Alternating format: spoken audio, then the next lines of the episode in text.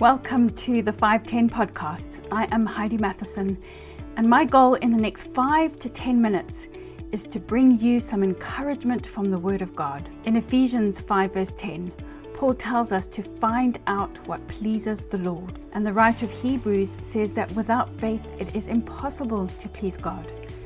So, together, let's strengthen our faith with the Word of God. So, welcome back to part two of our episode on Psalm 37 Trust, Delight, Commit, Rest. And today we're going to look at what it means to commit our ways to the Lord and to rest in Him. If you haven't listened to the last episode, I encourage you to go and listen to it because it lays a foundation for what we're talking about today. Let's start by reading Psalm 37 again, verses 1 to 7 from the New King James Version. Do not fret because of evildoers, nor be envious of the workers of iniquity, for they shall soon be cut down like the grass, and wither as the green herb. Trust in the Lord and do good. Dwell in the land and feed on his faithfulness. Delight yourself also in the Lord, and he shall give you the desires of your heart. Commit your way to the Lord. Trust also in him, and he will bring it to pass. He shall bring forth your righteousness as the light, and your justice as the noonday. Rest in the Lord, and wait patiently for him. So today we'll start with verse 5. Commit your way to the Lord, trust also in him, and he shall bring it to pass. So commit means to promise sincerely that you will definitely do something, or to devote oneself to someone or something. Committing our ways to the Lord involves asking Him which path we should be taking. How many times do we just go ahead, make our own decisions, decide which path we're going to take without God's involvement? But then we're surprised when it doesn't go well for us.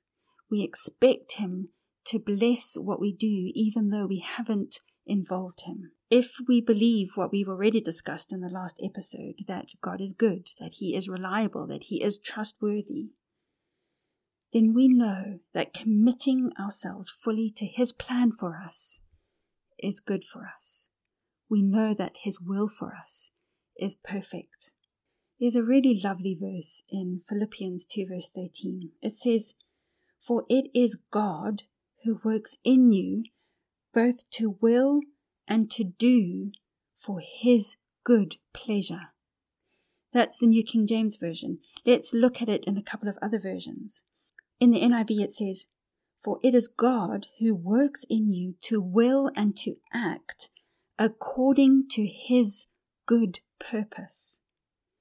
And the New Living Translation says, For God is working in you giving you the desire and the power to do what pleases Him. Now, here's the thing if we don't trust God, we're going to hate this verse. If we don't fully understand His goodness, then we'll probably consider this verse to be arrogant and unkind. We'll probably think God is forcing us to do stuff just because it pleases Him. But when we know that His good purpose is actually good for us, then this verse brings us freedom. I am excited by this verse. Now, I'm a parent, and as my children have grown up, they haven't always wanted what I want. They haven't always known what is good for them. Sometimes children rebel or complain when they don't want to do something. Good parents enable their children to make good choices, which then lead to good consequences. And in this verse, God is enabling us to want what He wants and to do what He wants. He's enabling us to make those good choices that then lead to good consequences. And the result is good for us. The result is a life that God will bless. Do you know when David wrote these words, he knew God's goodness. God's goodness had been proved to him time and time again through his life experiences. You can trust the Lord enough to commit your ways to him. Every part of your life, every decision that you make, and you can know that his direction will be good for you. Don't be afraid of his answer. Commit your ways to the Lord, trust in him, and he shall bring it to pass. And then finally, we'll look at verse 7. Rest in the Lord and wait patiently for Him. Rest means to cease to work, to relax in order to recover strength.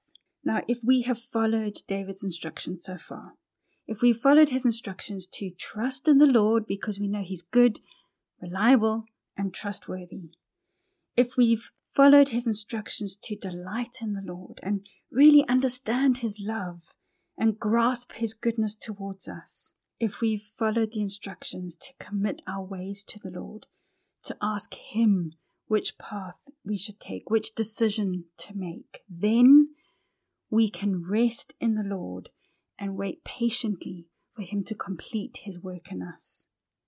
Philippians 1 verse 6 says, being confident of this very thing, that he who has begun a good work in you will complete it until the day of Jesus Christ.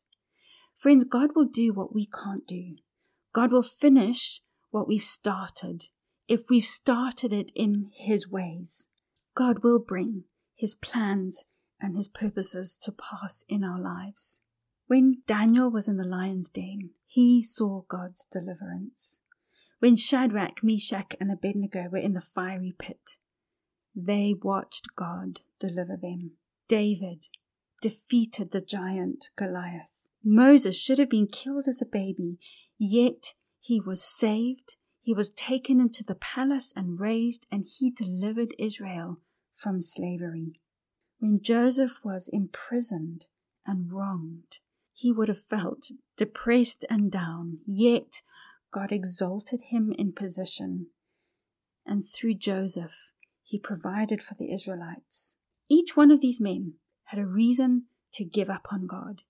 Each one of these men had a reason to not understand God's ways, to disbelieve that God is good, that his purposes are good, to struggle with trust in God. But each of these men saw God's goodness. They saw God's purposes worked out in their lives. And if we're truthful, if we look back on our lives and see what God has done in the past, we can build our faith to trust Him for the future. Because when we've done our part and can do no more, and we allow God to step in and do the rest, then we know that according to Ephesians 3, verse 20, he is able to do exceedingly abundantly above all that we ask or think, according to the power that works in us. And you know, Psalm 37 holds an exciting promise for us in verse 23 and 25. It says, The steps of a good man are ordered by the Lord, and the Lord delights in his way. Though he fall, he shall not be utterly cast down, for the Lord upholds him with his hand. I have been young, and now I'm old, yet I have never seen the righteous forsaken. Wow, what a promise.